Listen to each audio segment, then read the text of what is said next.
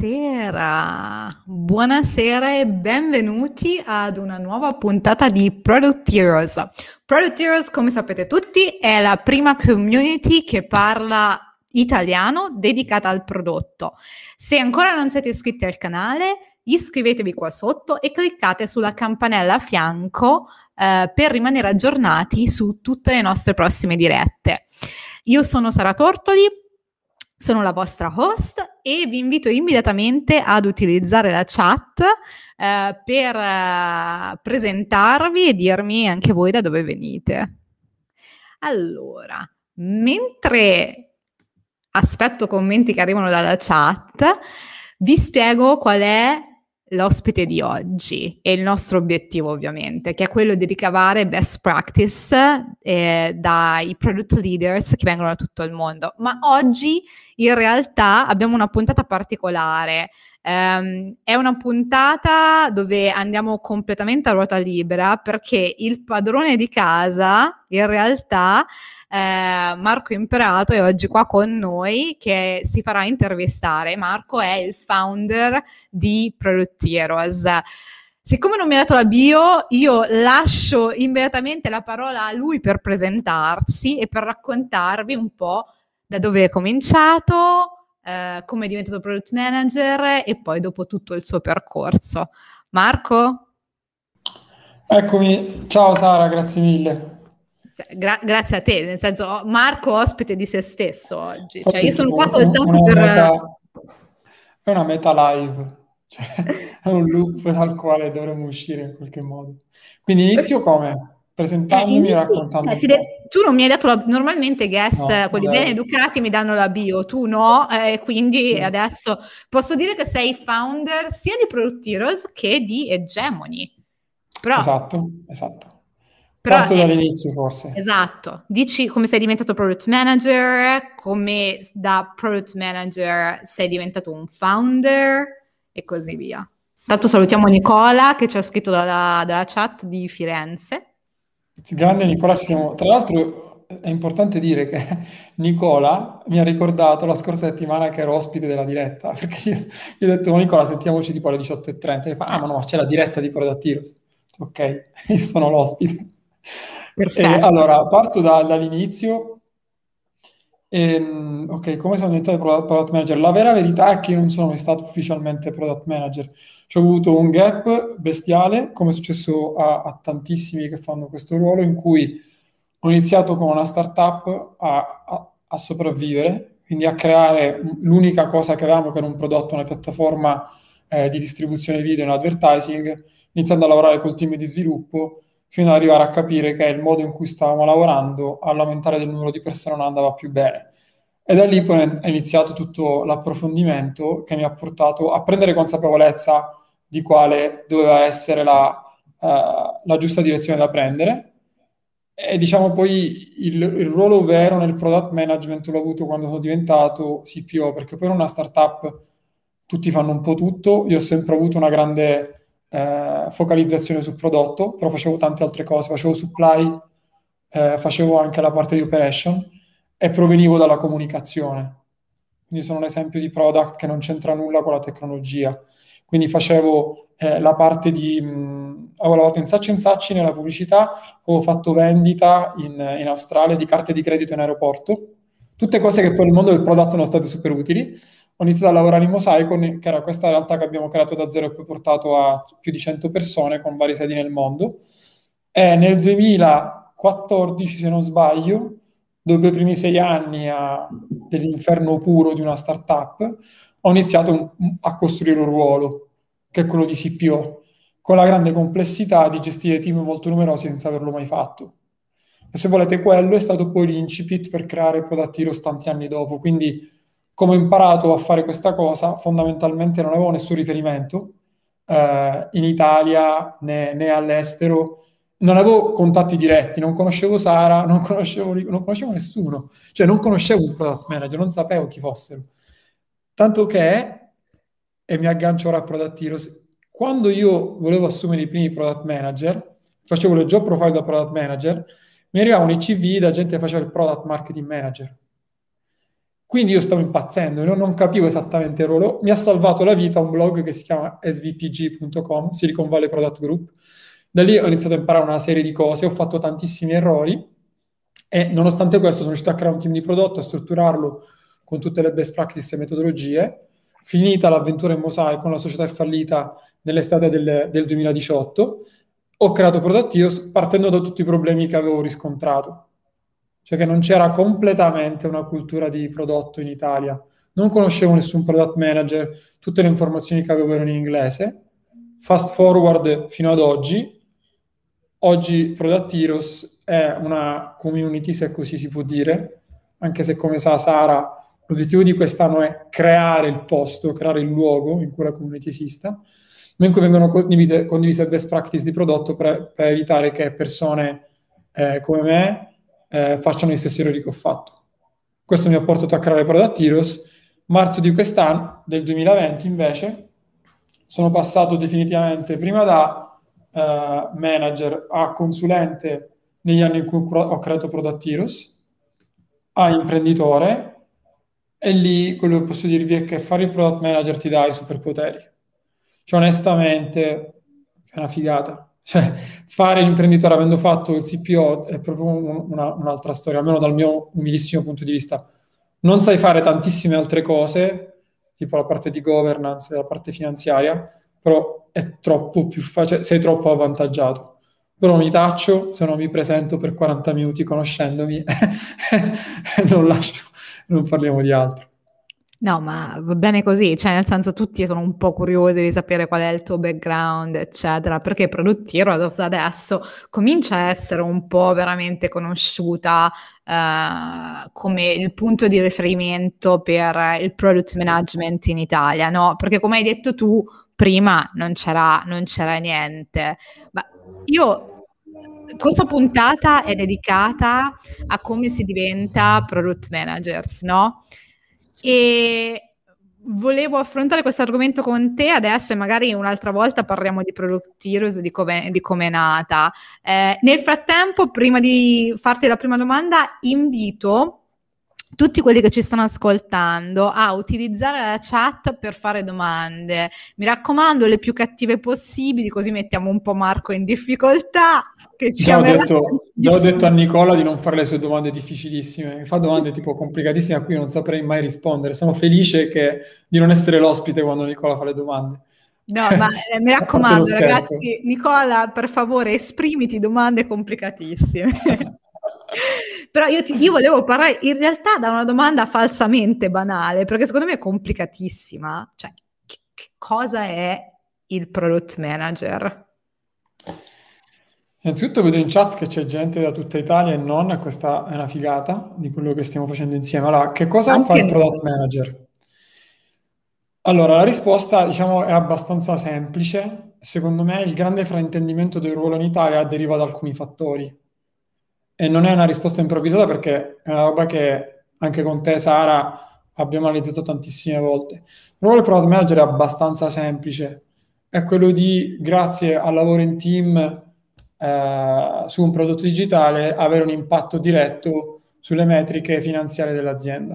Mm-hmm. Questo è. Cioè, per farti un questo rumore che, che, sentite, non so se lo sentite, tipo un gatto che si lamenta. Si sente, mi stavo non domandando. È gatto, non è un gatto che si lamenta, ma è il vento sulle... Mi sentite tutti? Sì, penso di sì. È il vento, c'è un vento bestiale su una Mondello in Sicilia. Non so, cioè non sono riuscito a, a debuggare questa finestra e quindi fa questo rumore inquietantissimo quando c'è tipo il vento da sud e oggi c'è vento. Quindi, ehm, per cui il punto è che noi lavoriamo su un prodotto digitale non tanto per rilasciare delle funzionalità, non ce ne frega nulla di rilasciare le funzionalità, le funzionalità, le feature sono un mezzo per poi condurre un impatto su delle metriche. Queste metriche, che sono dei numeri, che ti dicono se stai lavorando bene o se stai lavorando male, se ti stai avvicinando all'obiettivo o meno, poi devono essere direttamente collegate alle metriche finanziarie aziendali. Questo fa il product manager. Ora, il ruolo nello specifico varia enormemente in base alla industry, in base alla fase di maturità dell'azienda e soprattutto in base alla maturità del team. Hai mille esempi di amministratori delegati che vogliono entrare a gamba tesa sul prodotto, allora tu sarai più un project manager, che è, un, è pure un buon ruolo il project manager, ma non è un product manager.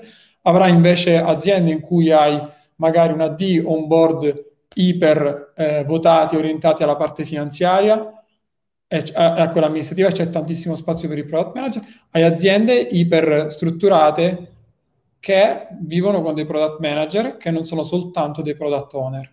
Quindi quello che oggi secondo me è interessante affrontare è un po' forse la differenza, se sei d'accordo con gli altri ruoli, perché anche qui di product manager puoi avere tante di- differenti specie e anche dalla fase dell'azienda, quindi se tu in una fase di startup non ti serve il product manager di N26 che sono 64 product manager che deve scalare una componente di una feature.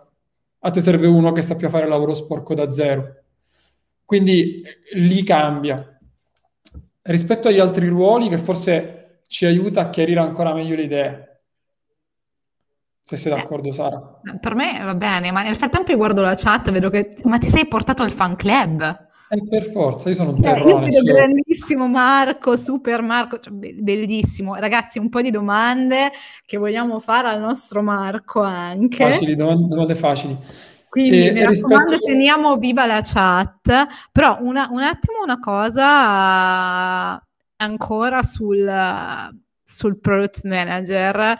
Tu hai scritto uh, un articolo che è uscito settimana scorsa, se non erro, no? Cioè, esatto. Forse, forse è da lì che dobbiamo partire, cioè in un'azienda farsi la domanda, ma ti serve davvero un product manager? Ecco, ce lo spieghi quando serve un product manager rispetto a, non lo so, a un project manager?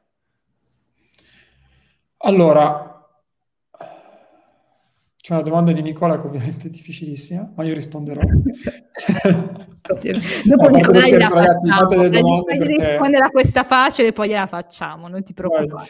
Allora, questa, questa, facile che in realtà è difficile, nel senso che io ho sentito la necessità di scrivere quell'articolo perché appunto da, da CPO, da persona che poi nell'ultimo periodo non, non ha mai scritto una user story, ma ha sempre eh, cercato di aiutare le persone a raggiungere i, risu- i risultati, fissando obiettivi e togliendo l'ambiguità ho visto che io per primo ho fatto tanti errori nell'assumere product manager eh, che però avevano dei profili project. Cioè, mi è capitato nello specifico una volta di... Avevo, in quel momento avevo grande diciamo, ambiguità, era molto complicato per me capire come organizzare un team grande, perché non l'avevo mai fatto. Erano 35 persone che non, sono gra- non è un team grande in assoluto, però per me lo era sono passato tipo da 7 a 35, quindi è complicato. Quindi ho preso una persona molto brava su Agile che però non era completamente in grado di influenzare altre persone. Cioè non era completamente in grado di gestire un disaccordo, un contraddittorio. Cioè, era una persona che stava sulle metriche di project. Quindi proprio per stare molto molto semplici, se l'obiettivo del product manager non è rilasciare una feature in tempo e in budget e con tutte le altre metriche legate alla delivery, questo diciamo è il sine qua non. Questo è il layer di base su cui il product manager deve lavorare, perché come commentava Giulia Nidasio in un post su LinkedIn, questo è il gatto che non è un gatto ma che è il vento, eh, un product manager deve essere anche un buon project manager, cioè se non riesci a stare nei tempi e nel budget è un problema, ma proprio per questo motivo tu non, non devi essere valutato su quanto la feature è in linea con quello che il capo ha in mente.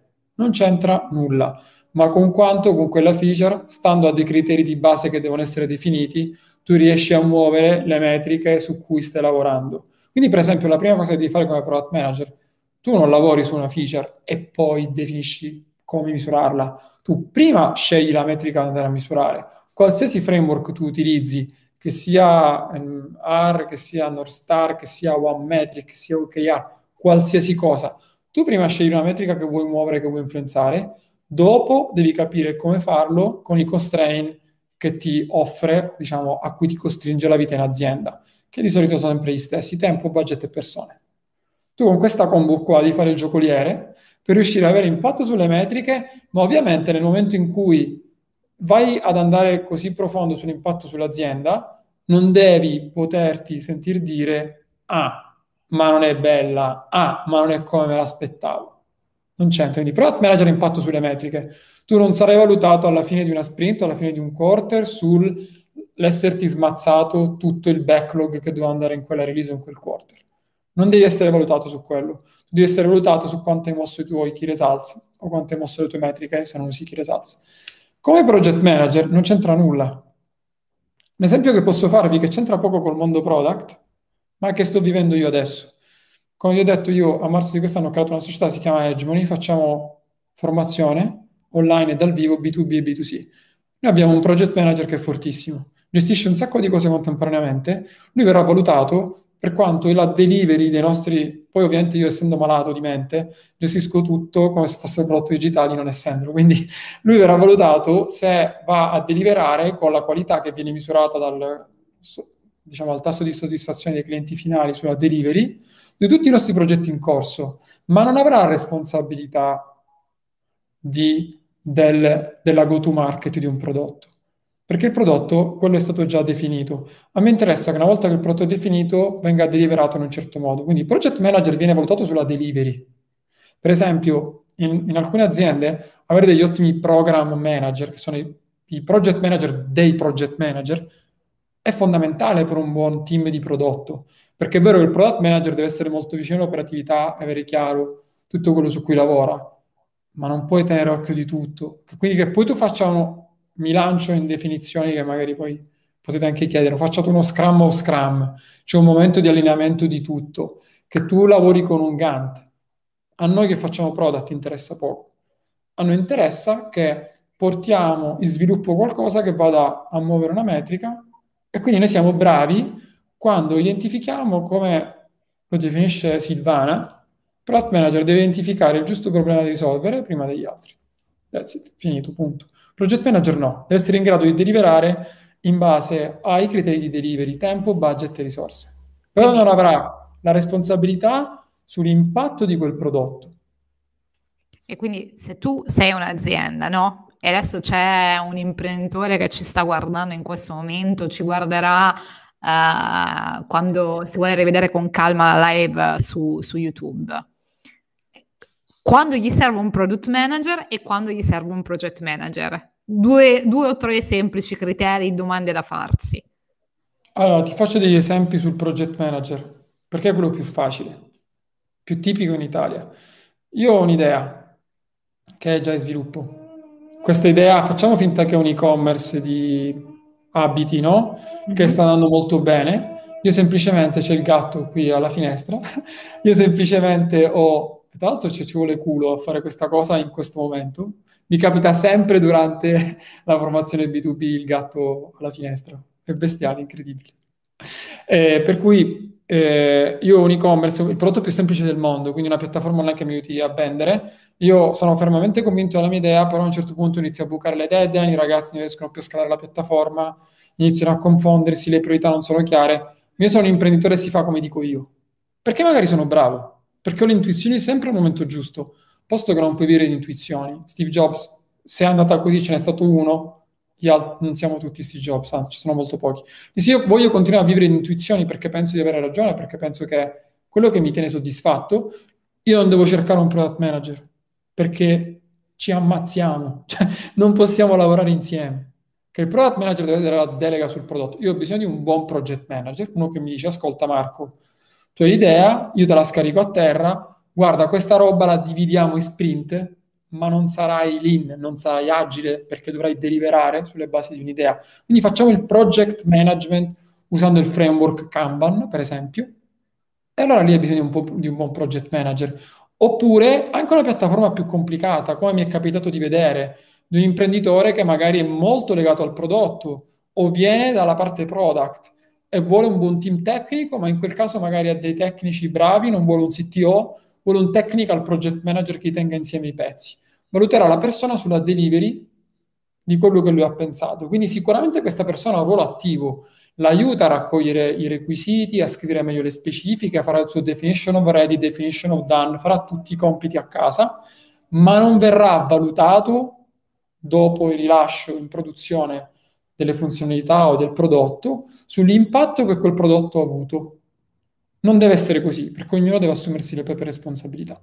Questo, in questo caso, se ci stai ascoltando e pensi che ti serve una mano sulla tua startup o prodotto, ma ti serve una figura tecnica che ti tenga insieme i pezzi, che poi sia chiamato CTO, che sia un technical project manager, che tu lo voglia chiamare product owner, però non avrei bisogno di un product manager.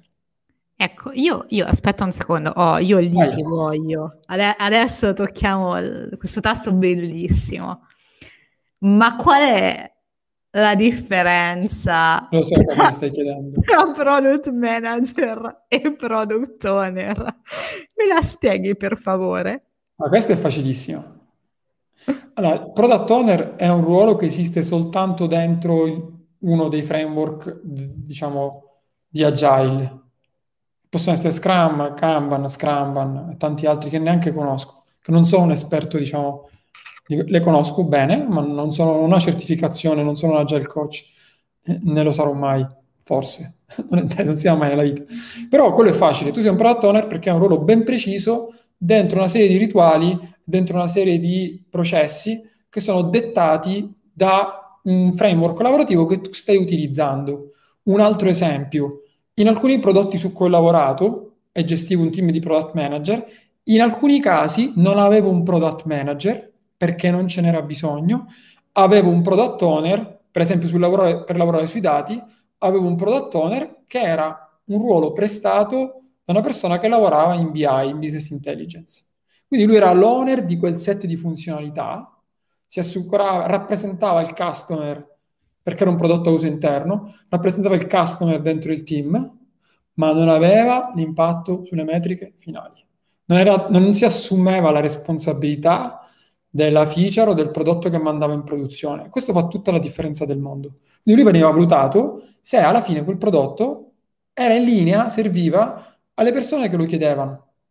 Ok, era proprio un collante, una sorta di project manager dentro quella funzionalità lì. Ovviamente dove nasce l'inghippo, Sara, in Italia? È, è proprio un, un tema di definizione. Ci sono alcune aziende che in realtà nella figura di product owner, diciamo, intendono quella di product manager. Quindi è una semplificazione terminologica.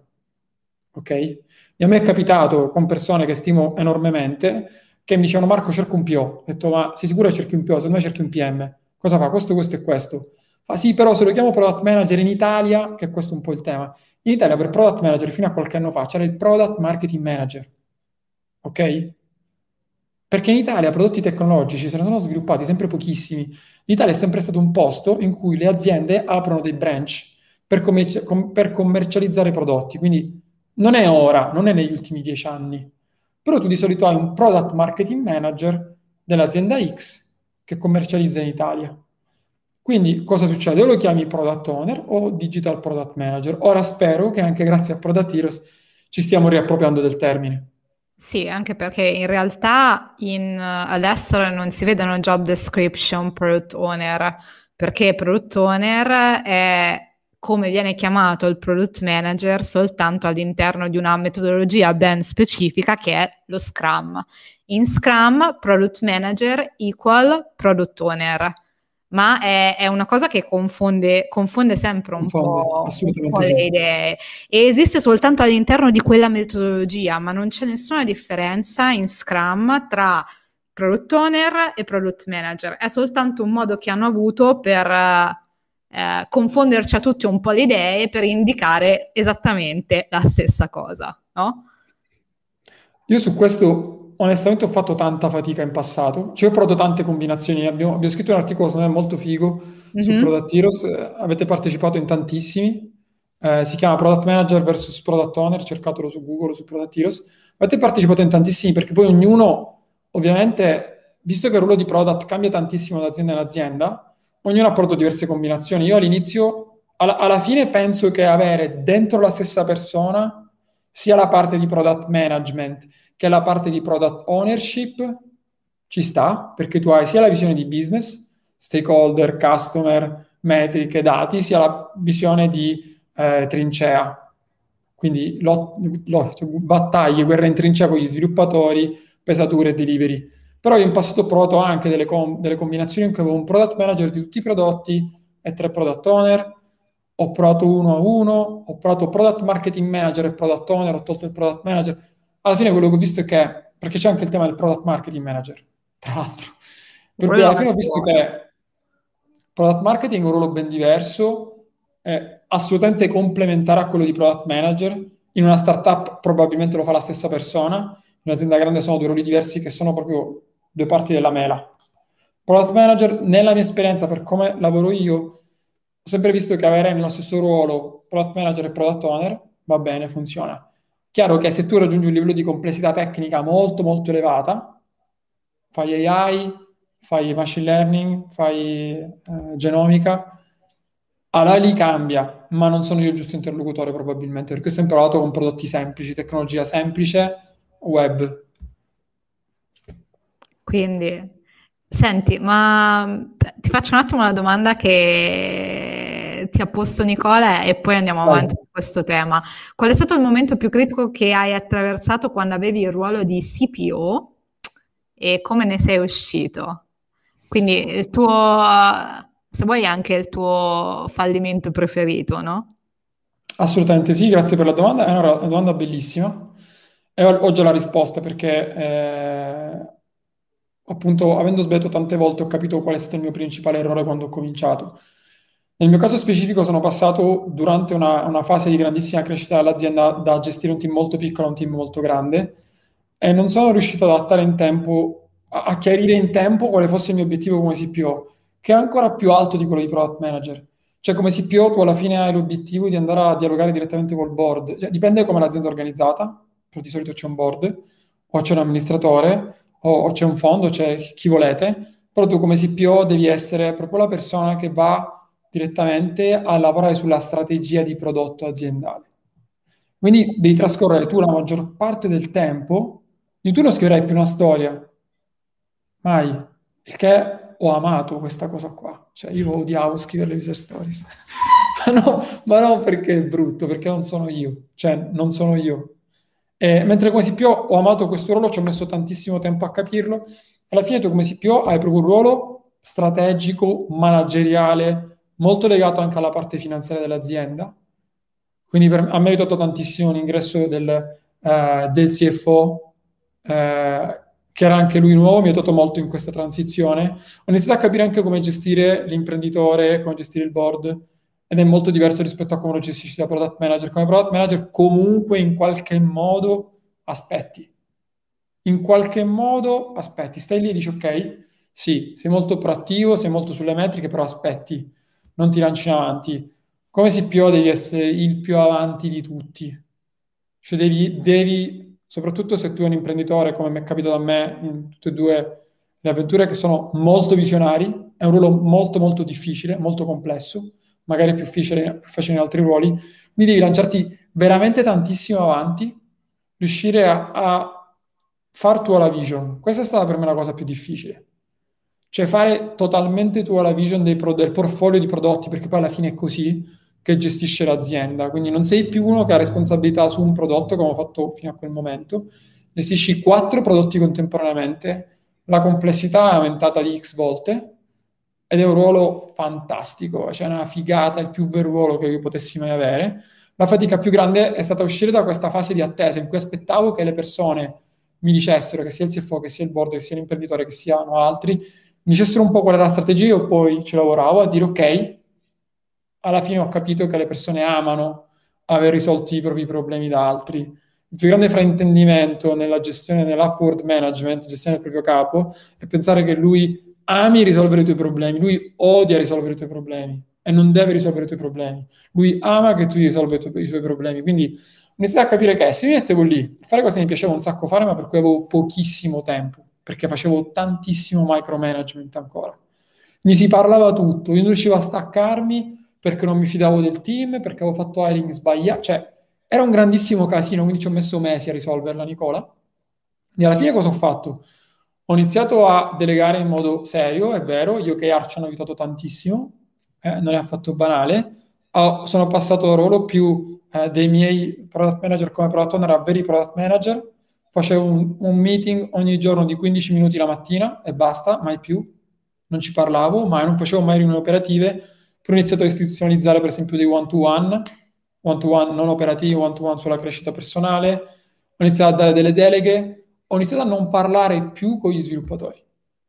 Cioè io no, sono uno molto entusiasta che si gasa, Sara mi conosce, mi entusiasmo troppo per cavolate, per cose tecniche, quindi mi trovo magari a parlare con degli sviluppatori esaltandomi su una funzionalità, stavamo fino a mezzanotte a parlare di una feature, quello sviluppatore pensava che siccome io ero il capo doveva svilupparla, e creavo dei casini bestiali al team di prodotto, quindi mi sono iniziato a forzare a delegare veramente, evitare le triangolazioni, mi parli con lo sviluppatore, parli con l'head of engineering, eh, parli con tutti e fai casino. Quindi iniziare a delegare tutto, staccarmi un po', lavorare sulla parte strategica. Solo dopo tanti mesi di questo lavoro ho iniziato a vedere la luce, perché ho iniziato ad avere anche fiducia.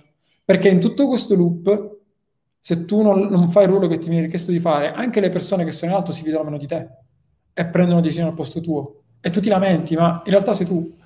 Quindi è stato proprio sbrogliare questa matassa senza avere all'inizio chiaro quale fosse il mio ruolo, delegare pesantemente, assumendomi tutte le responsabilità della delega e iniziare a lavorare su quello che un CPO deve fare, che è lavorare, avere una fortissima ownership della vision aziendale e essere in grado di influenzare le persone e negoziare con un rabbino, come quelli che ti vendono, fai tipo le crociere in Egitto, mi ricordo, cioè quelli che negoziavano anche giù dalla barca, fino all'ultimo e tu devi stare là, devi stare in questo posto perché devi proteggere il team.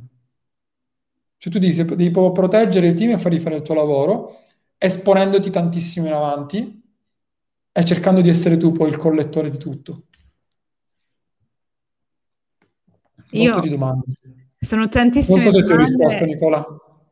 Sono, tanto se non ti ha risposto Nicola te lo dice in chat, non ti preoccupare, te ne fai Io guardo da qui perché c'è, c'è, la chat che è stupenda. La chat, la chat, sta esplodendo. Io continuo a farti un po' di domande nella, nella chat e magari le intermezzo con quelle domande che ti vorrei fare, che ti vorrei fare io. Vado un attimo da quella di Davide, che si collega a quello che stavamo dicendo che dice in Italia quando si legge una job description come fare a capire cosa cerca l'azienda, considerando che l'azienda nemmeno sa spesso se ha bisogno di un PO, PM, un project manager. A me però qua mi viene da fare la domanda all'inverso, ma perché tu vuoi lavorare per questa azienda allora? Scusa.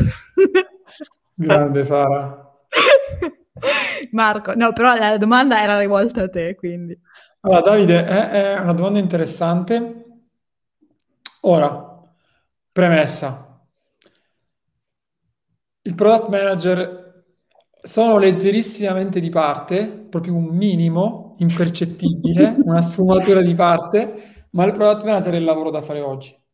Cioè, c'è una domanda mostruosa in Italia che tanti di voi, alcuni di voi sfiorano, io, cioè, ogni settimana vengono mille richieste a Sara, cioè, c'è quella chat del nostro gruppo su Slack che esplode, ogni giorno cercano di questo. Quindi nel momento in cui tu inizi ad avere le skill per fare il product manager, devi, devi renderti conto di essere in una posizione in cui più andremo avanti, più ci sarà offerta di lavoro che domanda. Cioè ci saranno poche persone qualificate per fare questo ruolo rispetto all'offerta. Perché ti do questa risposta? Perché parto così? Perché tu avrai un grande potere contrattuale e quindi puoi essere una persona che chiede all'azienda esattamente cosa stanno cercando. Perché se invece tu sei una persona poco qualificata, non come istruzione, ma per il lavoro per cui applichi, o c'è tantissima domanda per quell'offerta, diviene più difficile avere questo dialogo. Però in generale, consiglio numero uno di Sara, cioè, prima di applicare per un'azienda, siccome la domanda per product manager, mi confondo tra domanda e offerta, insomma le aziende cercano tantissimi product manager, è super alta, io ti consiglio di sapere esattamente se stai facendo quel ruolo. In generale puoi fare una domanda al, a chi ti fa il colloquio, gli chiedi come verrò valutato, perché da i KPI, le metriche che tu usi per valutare una persona, ci sono le aspettative su quel lavoro. Se lui ti dice no, verrai valutato se farei un buon lavoro, un, un buon prodotto, risposta pessima ma che ho sentito, dici ok. E quindi buon prodotto cosa vuol dire? ABCD o EFGH? Però chiaramente, secondo me Davide, tantissimo te lo dice l'azienda che sta cercando. Se cerca una corporate, piuttosto che tu faccia il product manager. Se cerca una consa- un'agenzia di, di consulenza, se cerca una software house, con tutto che puoi raccontarti come product as a se- product manager as a service, puoi raccontarti come vuoi. L'articolo scritto la scorsa settimana è perché la penso così. Tu vieni pagato dal cliente per deliverare una roba in tempo, in budget. e quindi alla fine decide lui. Quindi in generale già l'azienda che cerca ti dice tanto sul ruolo che è, secondo me, sulle aspettative sul ruolo. Se cercano aziende come quelle con cui siamo in contatto ogni giorno, che non menziono per non fare pubblicità uno piuttosto che alle mille altre, allora è sicuro che li farei product management. Ci sono delle aziende, ne parlavo proprio poco fa con Federica eh, a telefono, che sono in una grande transizione cioè stanno passando alcune aziende che per esempio sono legate a servizi che vendono online, quindi il loro vero prodotto è il website, è il sito, e quindi tutta l'azienda invece di essere organizzata in base a prodotti è organizzata in base a business line, quindi hanno dei general manager di aree verticali, molto, è molto comune eh, nelle assicurazioni online, è molto comune in alcune altre aziende che vendono servizi online, allora tu hai, hai, praticamente dei verticali in cui hai tu il general manager dell'area che è il, è il, business, che guida, tu sei un PO che devi un po' deliberare in base alle sue priorità, e poi il marketing che guida il website, che ha l'ownership del sito. Quindi alla fine tu hai un marketing che ovviamente fa prodotto, ma ha solo due metriche, secondo me, che è Customer Acquisition Cost e Customer Lifetime Value. Cioè, forse Customer Lifetime Value no, hai il Customer Acquisition Cost e basta hai dei product owner che devono deliberare in base a un business e, e poi rimane un po' poco spazio forse sul, sulla vera parte di product management. Quindi una cosa che ti aiuta Davide a capire chi sta cercando e poi fargli questa domanda, come avrò valutato, e come ci insegna Sara, chiedi cinque volte perché, cioè non ti fermare. Dici, ok, avrò valutato se faccio un buon prodotto, ok, cosa vuol dire? Perché? Perché spesso è tosto avere questa risposta. Spero di averti risposto. Quanto, eh, secondo me anche quanto tempo spen- puoi spendere sul problema piuttosto che sulla soluzione, anche questo è, è un altro punto da considerare. Eh, come, ti, come, ti, dice Marco, no? eh, se è molto incentrato su devi deliberare on time, on budget, eccetera, forse già lì la job description ti dice qualcosa. Se c'è invece un focus sul, focus sul, sul customer, su users, su, sulla fase di indagine, di investigazione, eccetera, forse anche quello allora potrebbe essere un segnale, no? Da prendere in considerazione. Sono d'accordissimo, d'accordissimo con questa risposta. Il che mi porta a due domande consecutive, che sono le domande peraltro che volevo farti anche io, per cui Federica mi ha un po' letto nella mente e unisco anche... No, quella di Basilare la faccio dopo, la faccio separata, ma eh, quella di Federica è propedeutica. Federica chiede, secondo te, quali sono le competenze più importanti che un PM dovrebbe avere? E so che io e te abbiamo due opinioni molto forti su questo punto qua. Prego. Allora Sara, rispondi prima tu. No, no, no, no, dai, vai, dai, vai. dai. No, è la puntata, no, questa è la puntata che intervisto io e te e poi dopo con calma, se non copri tutto, giuro che aggiungo. Ok, dai. Allora, grazie Federica. È una risposta molto tosta, onestamente è molto difficile come risposta perché tan- tanti anni fa è uscito un articolo di, credo sia di Mark Andresen, mm-hmm. eh, il product manager, il CEO del prodotto, credo sia di una decina di anni fa, che è molto forte come definizione, è sbagliata, tecnicamente è sbagliata perché il product manager non gestisce un budget, non, non gestisce tutto l'hiring, però è molto vicina, quindi il product manager deve essere in grado di vedere tutto. Perché ti faccio premessa? Perché la prima skill che deve avere un product manager è proprio di essere super bravo nella comunicazione, nel dare il contesto e nel negoziare e nell'influenzare le persone. Perché? Alla fine parto sempre dalla skill che puoi sacrificare. Cioè, siamo tutti bravi ad aggiungere, è molto difficile togliere. E se tu sei cintura nera di roadmap, hai tutte le certificazioni Scrum del mondo, hai un bachelor in, in data science, sei uno UX, ex UX designer, conosci, sai scrivere in React e in Angular, ma stai tutto il giorno dietro lo e, e, e hai 27 anni, quindi sei un prodigio, ma stai tutto il giorno dietro lo schermo. E, e sai validare, sai fare tutto, ma non riesci a parlare con Sara che è l'imprenditore o è il business per influenzarla sulla sua decisione, soprattutto in Italia.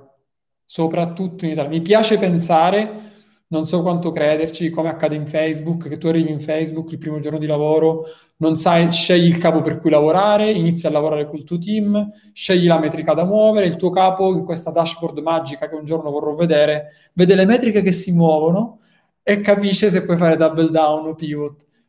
Però è una, è una storia a cui credo, ma non c'entra nulla con l'Italia. 95% delle aziende, e secondo me è corretto che sia così, perché sono aziende medio-piccole, che comunque ancora sono eh, private owned, come si dice? Sono di privati, non sono aziende pubbliche. Comunque tu hai un forte dialogo con l'imprenditore, anche se è un'azienda di 1000 persone, 500 persone, o con un team, quindi devi essere in grado di influenzare. Di questa era, per me la prima skill in assoluto. Ok, come la sviluppi? Esperienza e network. Perché?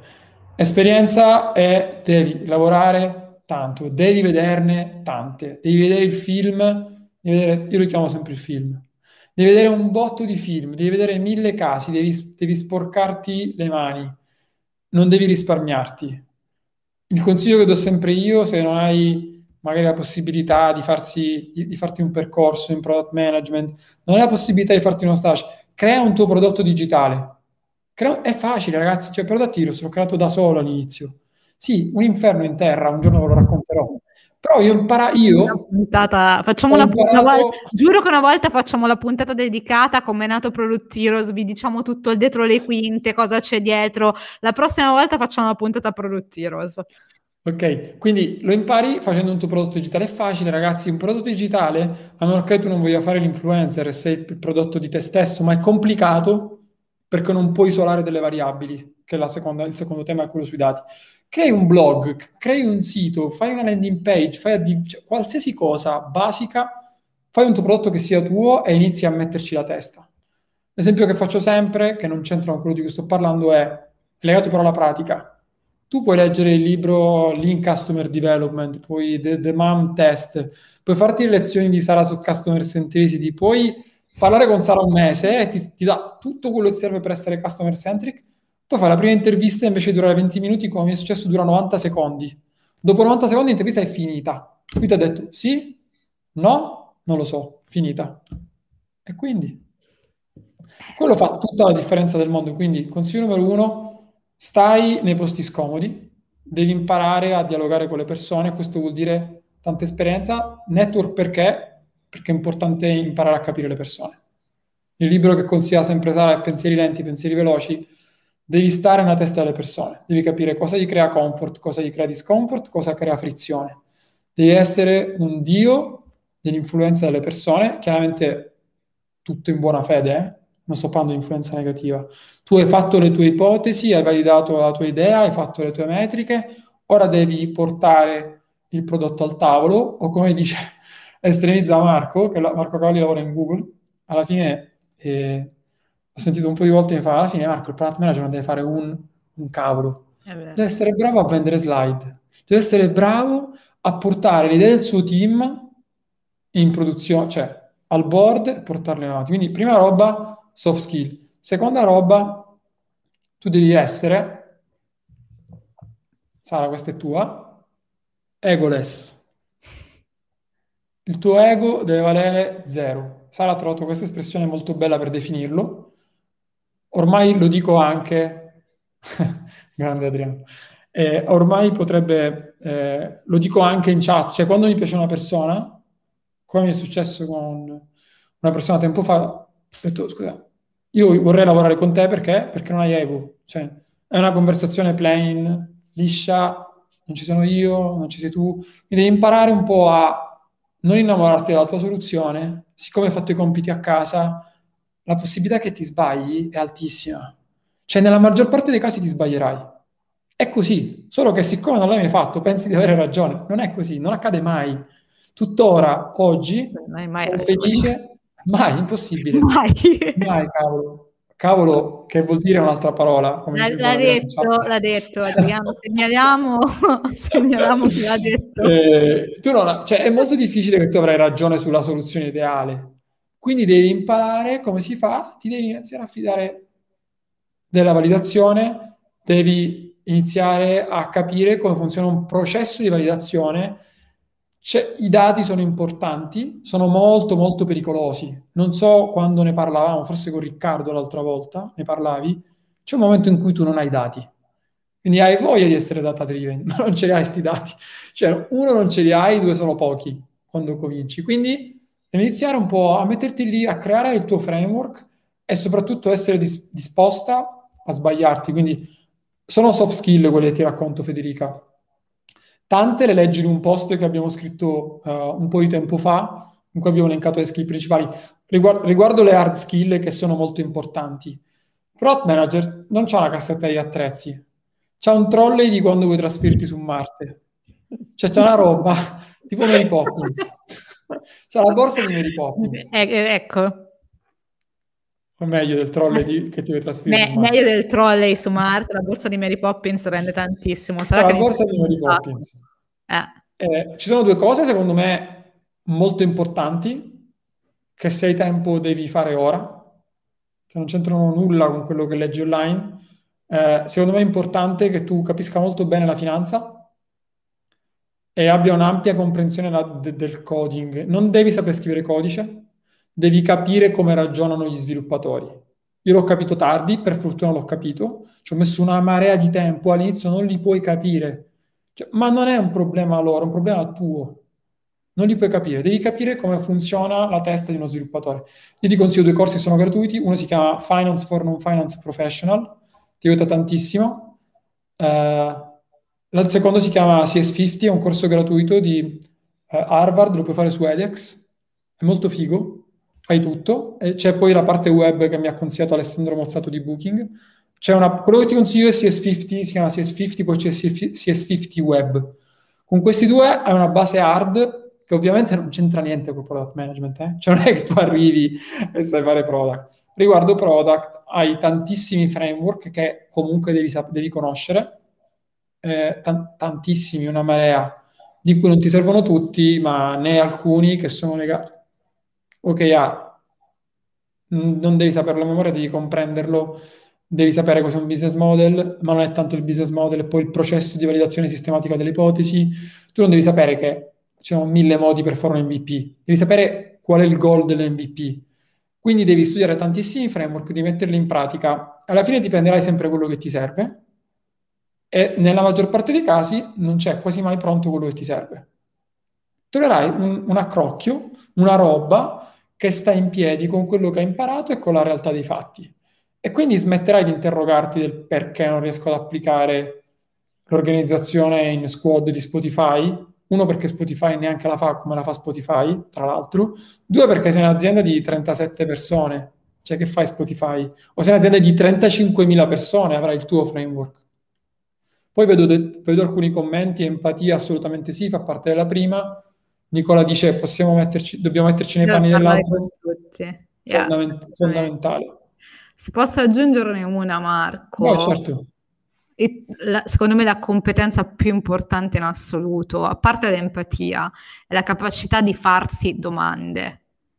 Devi continuamente, la tua ossessione deve essere sempre quella di trovare domande migliori da fare a te stesso e al tuo prodotto.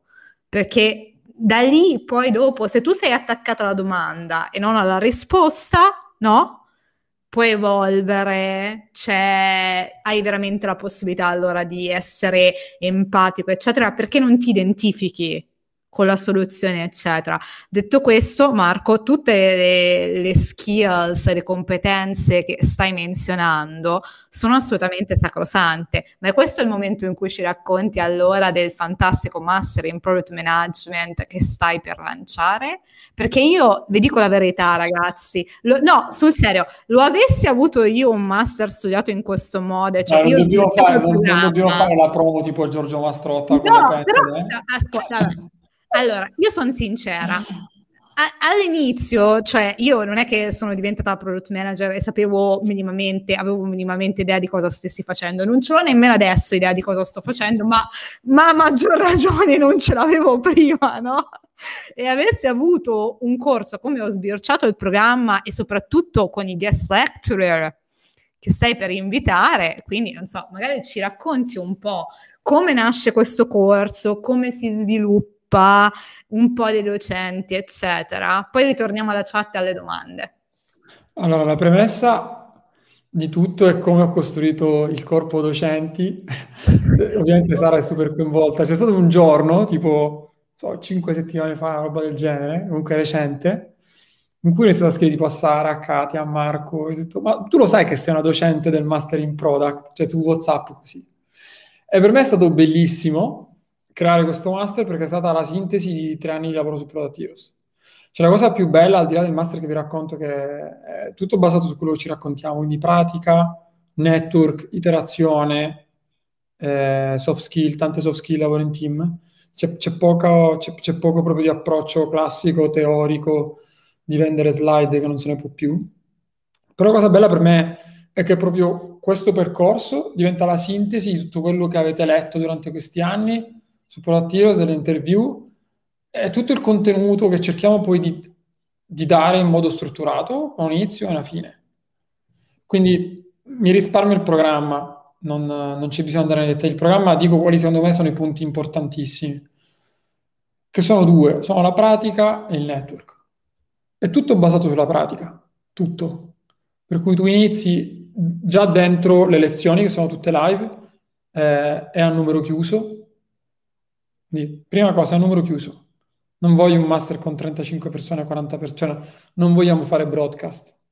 Massimo 25, sono molto tentato, sto facendo una guerra interiore e con il team per stringerlo ancora a 20. Perché? Perché vogliamo seguire uno a uno tu hai tante figure che ti accompagnano, il docente, il mentor, i tutor. E poi c'ha, grazie Nicola per l'assist nella call di poco fa, il Product Committee, che è un gruppo finale, un comitato di prodotto, è un gruppo finale a cui ti presenti il project work su cui hai lavorato. Quindi come ah. funziona? Tu all'inizio del, del master inizi a lavorare su un prodotto digitale vero, abbiamo scelto di staccarci da tutte le logiche corporate, che vuol dire non devi sviluppare un progetto per un cliente non perché in assoluto sia sbagliato. Come sai, su Hegemony facciamo master in digital marketing e in coding, in cui lavoriamo per i clienti, ma fare prodotto digitale è un'altra storia.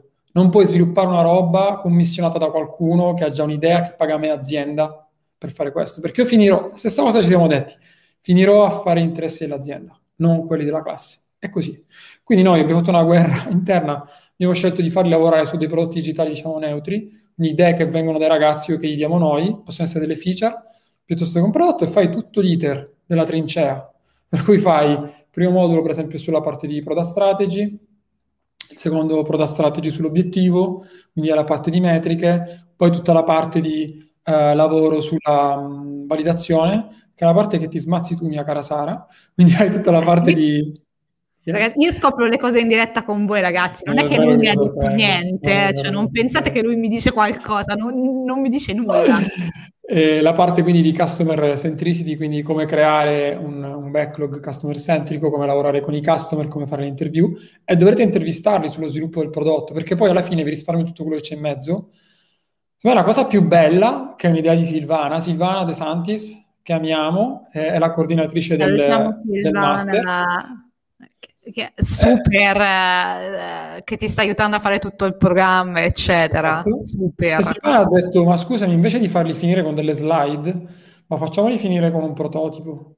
Cioè facciamogli fare, che, che magari non è un prototipo high level con la UI, ma che sia un wireframe navigabile, un mock navigabile, un prototipo navigabile in base all'hard skill uh, eh, che tu vai a sviluppare.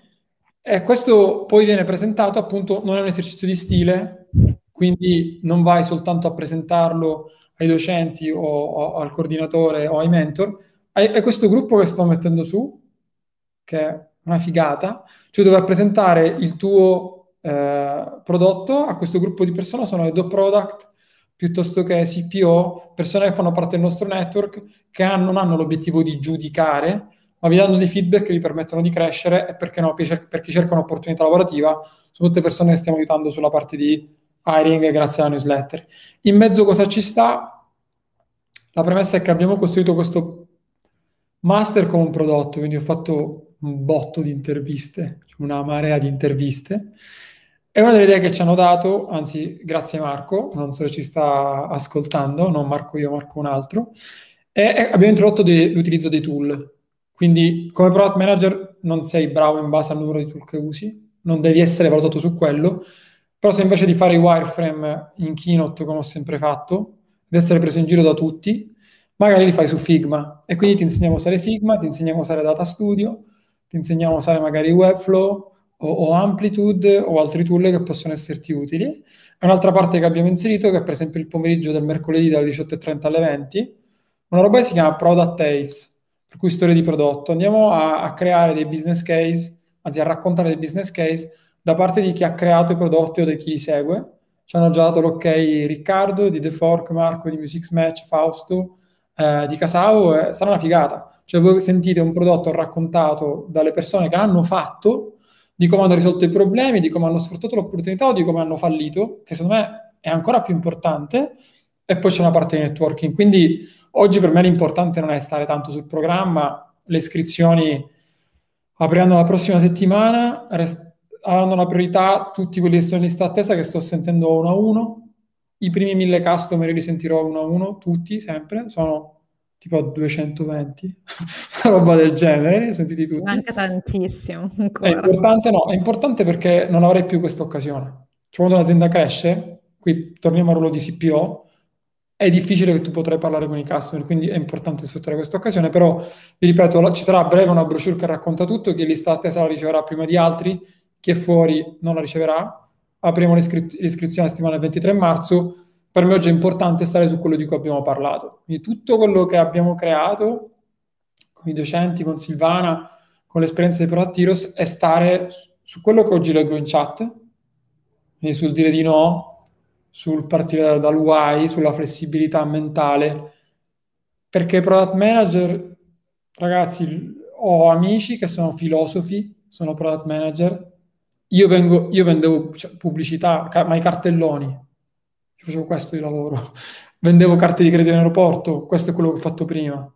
Sara faceva tutt'altro, eh, come mi ha raccontato, però ne parleremo all'intervista che ti farò io. No, e quindi dal mio punto di vista la cosa più importante che vi portate a casa con un programma di questo tipo, visto che ce ne sono tanti, eh, ci sono tanti videocorsi, c'è qualcuno live, è un approccio improntato alla pratica, creato da chi fa questo di lavoro. Facciamo un master, non ne facciamo 100. Facciamo questo, facciamo product management, facciamo un master in product management da chi fa il product manager e farà solo questo, tutto orientato alla pratica. Eh, poi, come ha chiesto ieri una ragazza che si chiama Valeria, e mi ha chiesto: Ma ci divertiamo? Ho detto, Ovvio che ci divertiamo. È impossibile non divertirsi. Poi se ti piace un po' sporcarti le mani e fare cose pratiche invece che stare passivo a ascoltare noi che ti raccontiamo cose, allora è, è, divertente. Sarà un pochino meno divertente perché volevamo venire in spiaggia a Mondello a fare questo master. sarà per il prossimo, sarà per il prossimo. Sarà per il prossimo. Senti, facciamo una rapida fireside uh, chat, eh, prendo un po' di domande eh, dalla, dalla chat che ancora ne abbiamo un po' e tu dai una risposta più o meno rapida, decidi tu. Ok? Beh. Vado dalla, dalla prima. Qual è il rapporto tra design, qualsiasi tipo, e product management? Un designer può essere un bravo product manager e quali competenze deve acquisire, quali sono i punti di forza. Io penso che eh, sulle competenze ne abbiamo già un po' parlato adesso. Eh, sul rapporto tra design e product manager, questo secondo me è interessante. Allora, la risposta, credo che Basilare si chiami Enrico, credo, perché sì, commentato Enrico, prima. ha scritto che si chiama Enrico, in realtà. Okay, grande Enrico. Ehm, la risposta è che dipende sempre dall'azienda in cui sei. Perché se sei una, in una startup, probabilmente il product manager farà una parte importante di user research, che tipicamente è un compito del design, e magari hai quello che viene chiamato oggi grafico, che fa la parte di UI. Ok? Quindi mh, mm, diciamo, l'esercitare il ruolo di product manager dipende tantissimo dall'organizzazione aziendale. Facciamo l'esempio di un, un team strutturato, no? Come quello in cui lavora Sara, quello in cui lavoro io, quello in cui lavorano tanti. Quindi tu hai un ruolo ben identificato eh, dello UX, quindi del, dell'interaction designer, dello UX designer. Ora, ci sono alcune cose che secondo me è importante che UX designer e product manager facciano insieme quando sviluppano per la prima volta un primo prodotto. Tipo, so che tu Sara stai lavorando su un chatbot AI e secondo me tanta parte di user research tu sei comunque presente. Cioè, secondo me alcuni contatti col customer ce li avrai anche tu. Non lascerai lo UX designer da solo a farsi la sua customer research e customer interview. Poi chiaramente tutta la parte di uh, come meno, come dire, la, la, la, parte user journey piuttosto che t- tutti i canvas che creerà eh, la, parte design, chiaramente eh, sono sempre compito del designer. Però ecco, secondo me, perché è un mio punto di vista, anche qui ci sono dei confini molto labili, lo UX è la persona che proprio ti, ti, è la tua finestra sul mondo. Cioè tu hai due finestre sul mondo, product marketing e UX. Product marketing con i dati. Scientist in realtà eh, sono la tua assolutamente sì, assolutamente sì. Stando, quindi prendiamo anche il data science, però, però tipicamente il data science magari lavora su un, un, set di dati che tu già hai, non sempre, però di solito è così. Product marketing invece magari ti fa analisi di mercato per lavorare su un prodotto, una go-to-market o una, come si dice, eh, il product opportunity assessment per capire se ha senso andare avanti.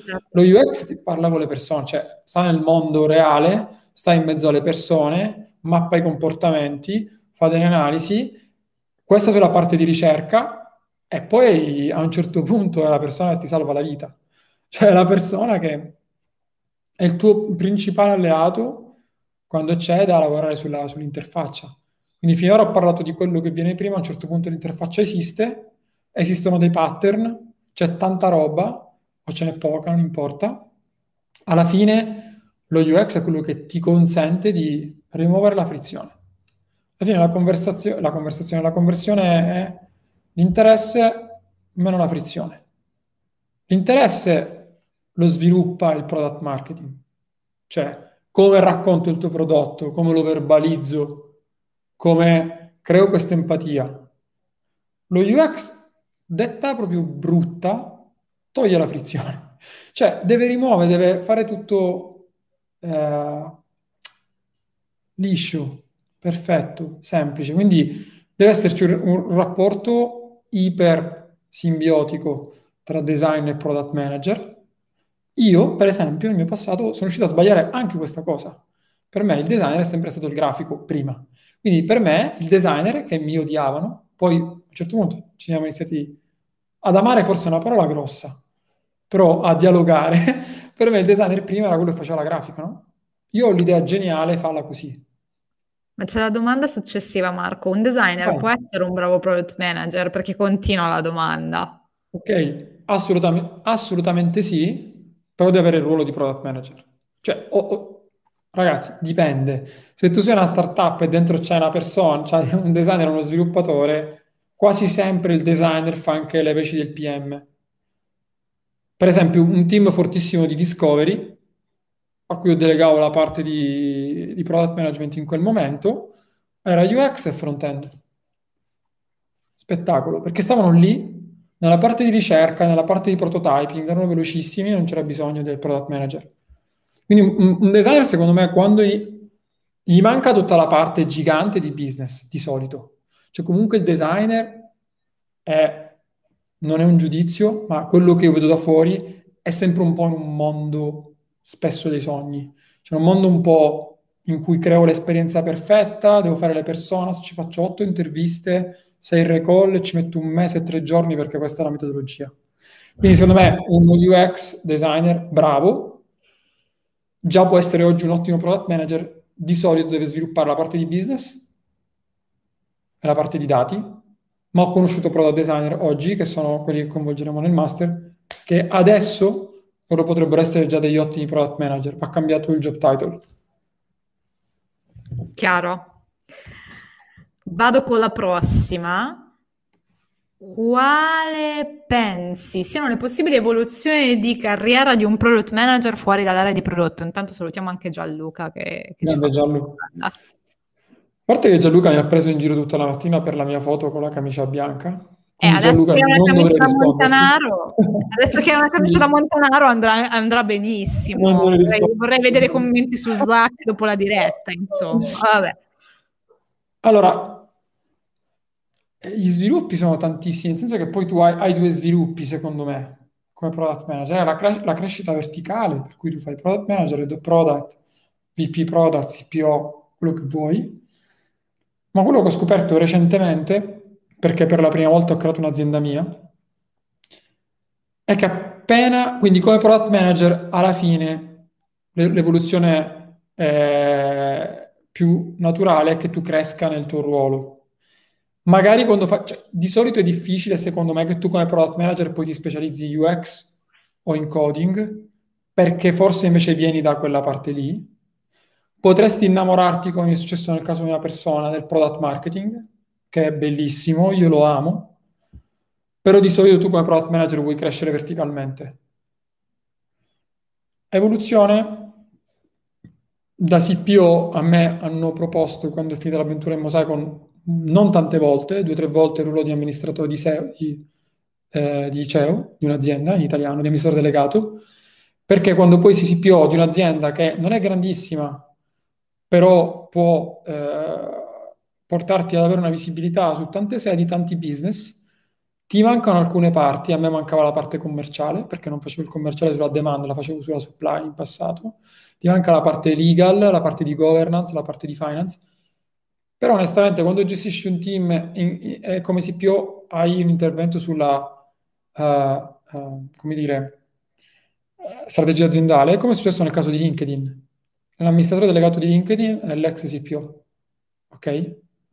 Uh, credo, che l'ex, cioè, credo che l'ex CPO di Facebook era anche CPO e CMO e veniva da HR ed era uno sviluppatore fuori di testa. Quindi, per cui secondo me hai la crescita verticale e poi una volta che raggiungi la parte CPO puoi tranquillamente, o di head of product, puoi tranquillamente passare al ruolo manageriale. Come sempre ragazzi tenete conto che di che cosa?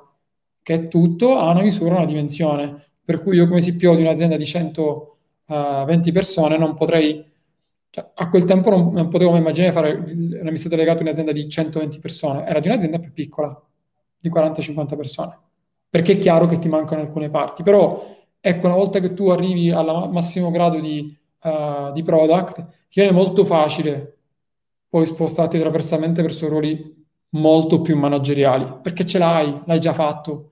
Se organizzare un team, se rispettare le deadline, se gestire un budget, ti manca la parte di acquisition, cioè ti mancano un po' di cose, però sicuramente sei molto avvantaggiato rispetto magari a, ad altre figure. Certo. Allora, proseguo, ho visto altre vai, domande in chat. Una quali competenze bisogna acquisire per svolgere le mansioni in discussione? Ci sono dei percorsi differenti? Questa domanda è arrivata un pochino prima in chat, okay. non è nuovissima, quindi probabilmente stiamo parlando, forse abbia, questa penso che abbiamo già risposto. Vincenzo, magari se ci scrivi in chat se abbiamo già risposto a questa domanda. Uh, io in realtà ne volevo prendere un'altra, che è questa qua. Questa è, è, è bellissima come trovare il primo lavoro da PM in Italia. Segui Prodotti Rosa.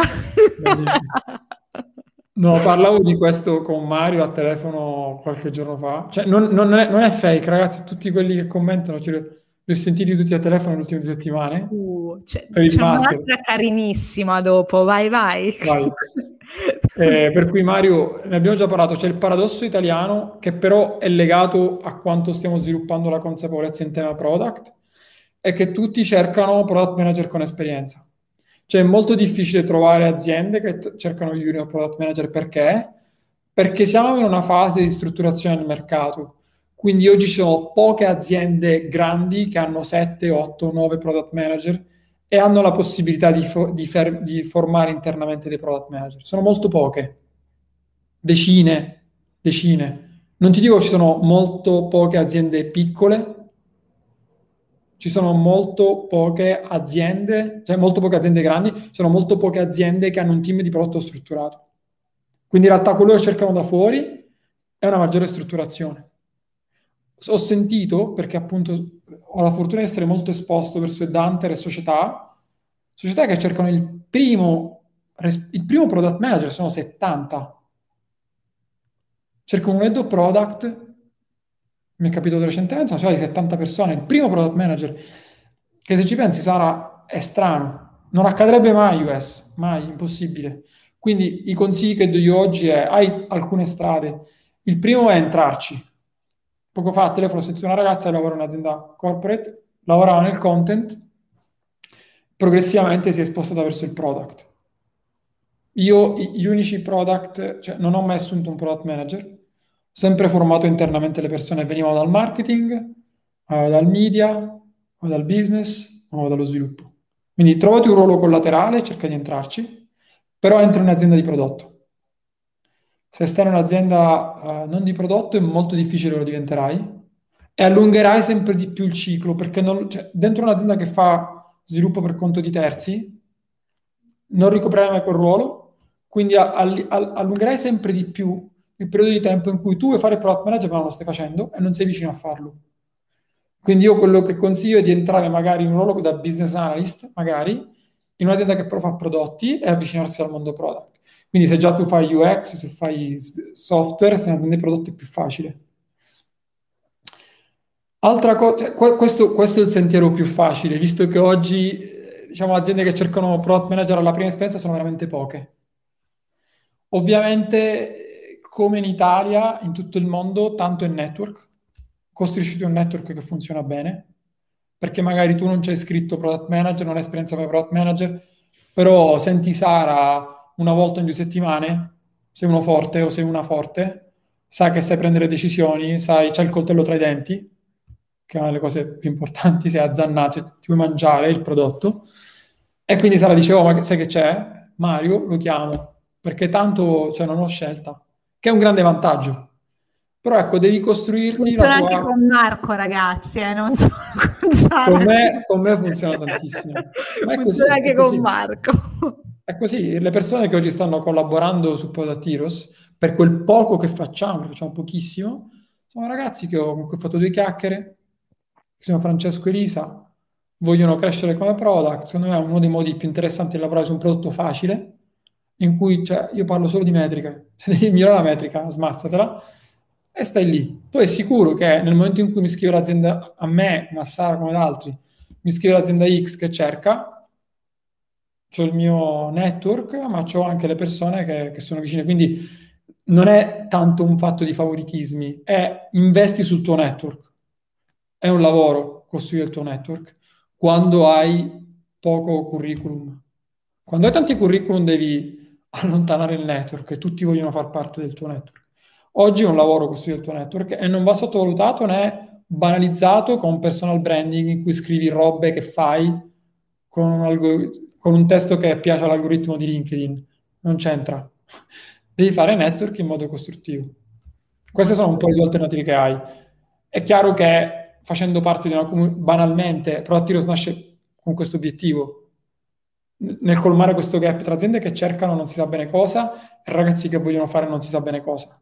Questa cosa è il product manager, quindi far parte di Product Heroes già ti darà un vantaggio, arrivi prima delle offerte, puoi chiedere, puoi avere l'interlocuzione diretta con le persone che cercano in alcuni casi eh, e io stesso, come tutte le persone che ne fanno parte, godiamo nel far incontrare queste persone. Cioè è stupendo, è fantastico. Assolutamente. Io c'è l'ultima domanda che quando l'ho letta è stata molto interessante, Marco. Vai. Allora, eccola qua. Quanto guadagna mediamente un product manager? Allora, qui, vai, qui varia molto. Posso darti dei range verso il basso e verso l'alto. Allora, com- partiamo da, dalla posizione intermedia recente rispetto a job offer eh, che ho smistato. Non faccio traffico di job offer, non prendo soldi, mi piace mettere in contatto persone. Per un ruolo Prego Mario, per un ruolo di Head of Product stiamo tra i 40 e i 60 mila euro l'anno. Parliamo di job position che stanno su Milano ed è un mega medione. Perché quando dip- dipende. Head of Allora, product? sì, Ah, dipende in Italia. Dipende perché se l'azi- ci sono alcune aziende che mi hanno detto non c'è un budget. Se trovo la persona giusta è anche 80-90 per un head of product. Ok? Che se c'è un'azienda che sta crescendo velocemente, deve prendere la prima figura product, lo vuole con tanta esperienza, indipendentemente da come lo chiama, è disposto a pagare tanto. Ok? Ehm, junior, cioè come base, qua potrei dirti una cavolata, però parlando un po' in giro, vedendo delle statistiche, si va da un minimo base, ma per lo junior dello junior come product owner di 27-28. Non ti dico la tua prima esperienza, però siamo, siamo lì, fino a un 30-35 sei product manager, poi c'è la parte di product lead e do product, che c'è quello scaglione che va dai 40 ai 60, Dipe- dipende dall'azienda, ragazzi, sono numeri che in US guadagnano 4 volte tanto, ok? Sempre. non solo Eh, in Europa, in Europa uguale, 2-3 volte tanto. Ho avuto offerte come product manager di 110.000 cioè, euro, cioè robe fuori di testa, però per aziende che erano fuori. A me è capitato tempo fa ruoli di CPO, dipende sempre, hai un, un range molto molto ampio, però hai delle scale up italiane che comunque sono società, an- generalizzo, società che sono ancora in perdita, ok? Per cui sono ancora in fase di founding italiane, di solito hanno un cap ai 100, anche per il ruolo più alto che può avere come prodotto. Per cui mi è capitato, quando mi sono, quando due anni fa stavo pensando di iniziare a lavorare come CPO, di stare su range che andava di 80 più 20, magari in stock options, robe di questo tipo, 90 più 10. Altre aziende invece che già fanno profit e altro per ruolo di CPO vanno anche sui 130-150. Sono aziende molto più grandi. Quindi che cosa voglio dirvi? Non voglio mettervi in- nella testa numeri inutili, perché sono numeri inutili. Sono numeri che dipendono troppo dalla situazione. Però quello che posso dirvi è che stiamo, stiamo, stanno, perché iniziando a riconoscere bene il ruolo di product. Cioè, sempre di più l'azienda ha chiaro cosa vuole, sempre di più non vuol dire che tutti hanno chiaro cosa vogliono. E questo è fantastico. Fattore numero uno. Numero due, in Italia da un po' si stanno iniziando a sviluppare prodotti tecnologici. Prima non era così. Prima si erano dei branch delocalizzati in cui si faceva sales e marketing. Quindi tante aziende per la prima volta stanno cercando un product manager e tante aziende che eh, stanno portando alla luce la- il ruolo da product manager. Quindi c'è tantissima opportunità. Non c'è un cap verso l'alto. Ora Erika scrive esattamente, eh, persone con due o tre anni di esperienza guadagnano anche 60-70 mila sterline. Giustissimo. Quello che voglio dirvi è che se iniziate a intraprendere una carriera nel prodotto, visto l'enorme crescita esponenziale dei, dei prodotti digitali, e visto che per ogni prodotto digitale deve esserci un product manager, e tutte le scale up che adesso stanno andando male, se ne stanno accorgendo, ancora di più se ne accorgono quelle che stanno andando bene, quindi siete in uno sweet spot che durerà, secondo me, per i prossimi 5-7 anni. Questa over offerta di posti in product management, come nel caso degli sviluppatori. Gli sviluppatori siamo sulla coda finale, Guarda che in realtà all'estero è completamente il contrario, cioè nel senso che all'estero c'è una maturità nel, nel prodotto, eccetera, per cui sì, ci sono posizioni product, ma non c'è la caccia al product manager che c'è in Italia, c'è la caccia al developer o allo sviluppatore, come lo vuoi chiamare, no? Allora quello è cioè, niente, è la frenesia, è la frenesia di tutti, mentre invece mi pare che in Italia sia un po' il contrario, la percezione, cioè Assolutamente ci sono molti più sviluppatori che product manager, mentre all'estero è la caccia allo, al developer allo sviluppatore. E le No, aziende allora, stanno dentro delle cose incredibili pur di attirare sviluppatori da tutto il mondo. Ecco, è l'unico, l'unica professione dove ti pagano il visto, ti danno la casa, eh, se sei uno sviluppatore. Confermo che anche in Italia la, la parte di sviluppatore è iper richiesta, eh. Quello che posso dirti è che confermo la tua versione sui product, per cui sicuramente fuori è più difficile trovare un ruolo come product c'è molta più competizione perché c'è molta più competenza, c'è molta più cultura. In Italia siamo all'inizio. Come software developer anche in Italia oggi c'è una domanda mostruosa di sviluppatori. Però quello che sto vedendo con le decine di scuole che stanno nascendo sul coding è, è con diciamo una barriera all'ingresso nel mondo del software per diventare sviluppatore Molto un po' più breve, un po' più breve. Secondo me siamo in una fase iper interessante che durerà questo grande squilibrio ancora per 3, 4, 5 anni. Però sì. siamo all'inizio, però siamo sì. proprio all'inizio. In Italia, parlo dell'Italia. Sì, sì, assolutamente. Per questo dicevo che è interessante la differenza con l'estero, no? Uh, quindi io non lo so, fossi è tipo la, la, il settore d'oro dove vuoi essere in questo momento, no? Sì, ho dati, io prodotto. L'ultima domanda che prendiamo si ricollega appunto a questo discorso ed è di Erika e ci dice quali sono le aziende italiane che sono molto improntate sul prodotto. Allora, eh, su questo posso risponderti in modo molto tranquillo, ovviamente non è una risposta esaustiva. Sono aziende che io conosco direttamente, con cui ho avuto il piacere di parlare, di cui conosco personalmente i founder, che stimo e rispetto. Non vuol dire che aziende che non cito non sono ugualmente orientata al prodotto. Magari non le conosciamo noi. Ecco. Non le conosco direttamente io, eh, non, non, ho una risposta esaustiva, non ti posso andare a dire qualsiasi azienda italiana.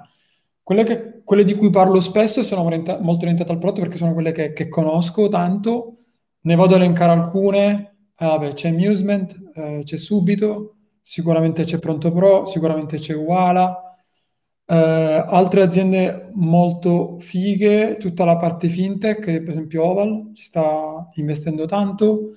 Eh, so che Satispay non li conosco direttamente, sono molto orientati al prodotto. In generale, Erika, la combo che devi fare è uno, se un'azienda di prodotto deve essere orientata al prodotto. Cioè tu alla fine vendi eh, una roba che deve essere consumata online e non customizzata. Se questa azienda non è orientata al prodotto, o non c'è più, o sta scomparendo, ma in generale aziende che continuano a stare su dopo alcuni anni sono aziende che hanno un fortissimo orientamento al prodotto e spesso prendono i product manager anche da fuori. Non ho menzionato Benny Spoons semplicemente perché alla fine con Matteo ci sentiamo ogni tanto, perché alla fine loro fanno tanti prodotti, fanno app e chiaramente sono orientati al prodotto, è un business B2C. Ci sono alcune aziende B2B che stanno facendo pure dei, degli ottimi lavori, sono molto meno conosciute eh, e oggi non mi sento di nominarle semplicemente perché potrei anche sbagliarmi. Però ci sono alcune aziende B2B che poi è quello che in Italia tipicamente puoi fare con poco founding, perché per fare il B2C bisogna di tantissimo founding, cosa che solo in Italia adesso sta iniziando ad arrivare. Quindi in generale quello che devi vedere è che tipo di prodotto fanno. Se vendono una roba che può essere acquistata online, di solito ci sarà un grande orientamento al prodotto. O se non è così, lo stanno diventando.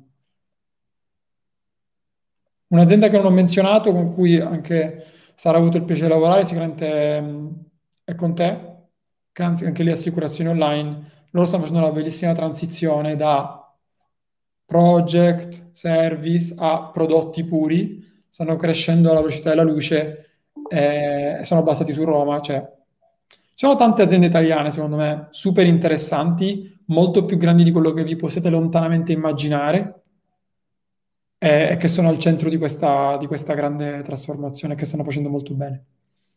Senza togliere nulla a quelle che non ho menzionato, che magari non conosco, non mi ricordo ora. Anzi, se, se, non le conosciamo, magari le invitiamo a mettersi in contatto con noi. Assolutamente, assolutamente. Allora, io con questa domanda ringrazierei Marco per essere stato con noi, per averci spiegato che cosa è il product manager, come si diventa product manager e vi ricordo che questa in realtà eh, è la prima di una serie di puntate che faremo assieme io e Marco, in cui faremo queste un po' chiacchierate a ruota libera a cadenza periodica. Eh, se avete altre domande vi invito a contattare Marco o la sottoscritta direttamente che magari le prendiamo nella, nella prossima diretta, nella prossima puntata. Marco, grazie per essere stato con noi. Ricordo a tutti quelli che ci hanno seguito nel canale, se non lo avete fatto, e ci vediamo tra due martedì. Grandi. A presto. Ciao, grazie a tutti per essere stati con noi. Ciao. Ciao, ciao.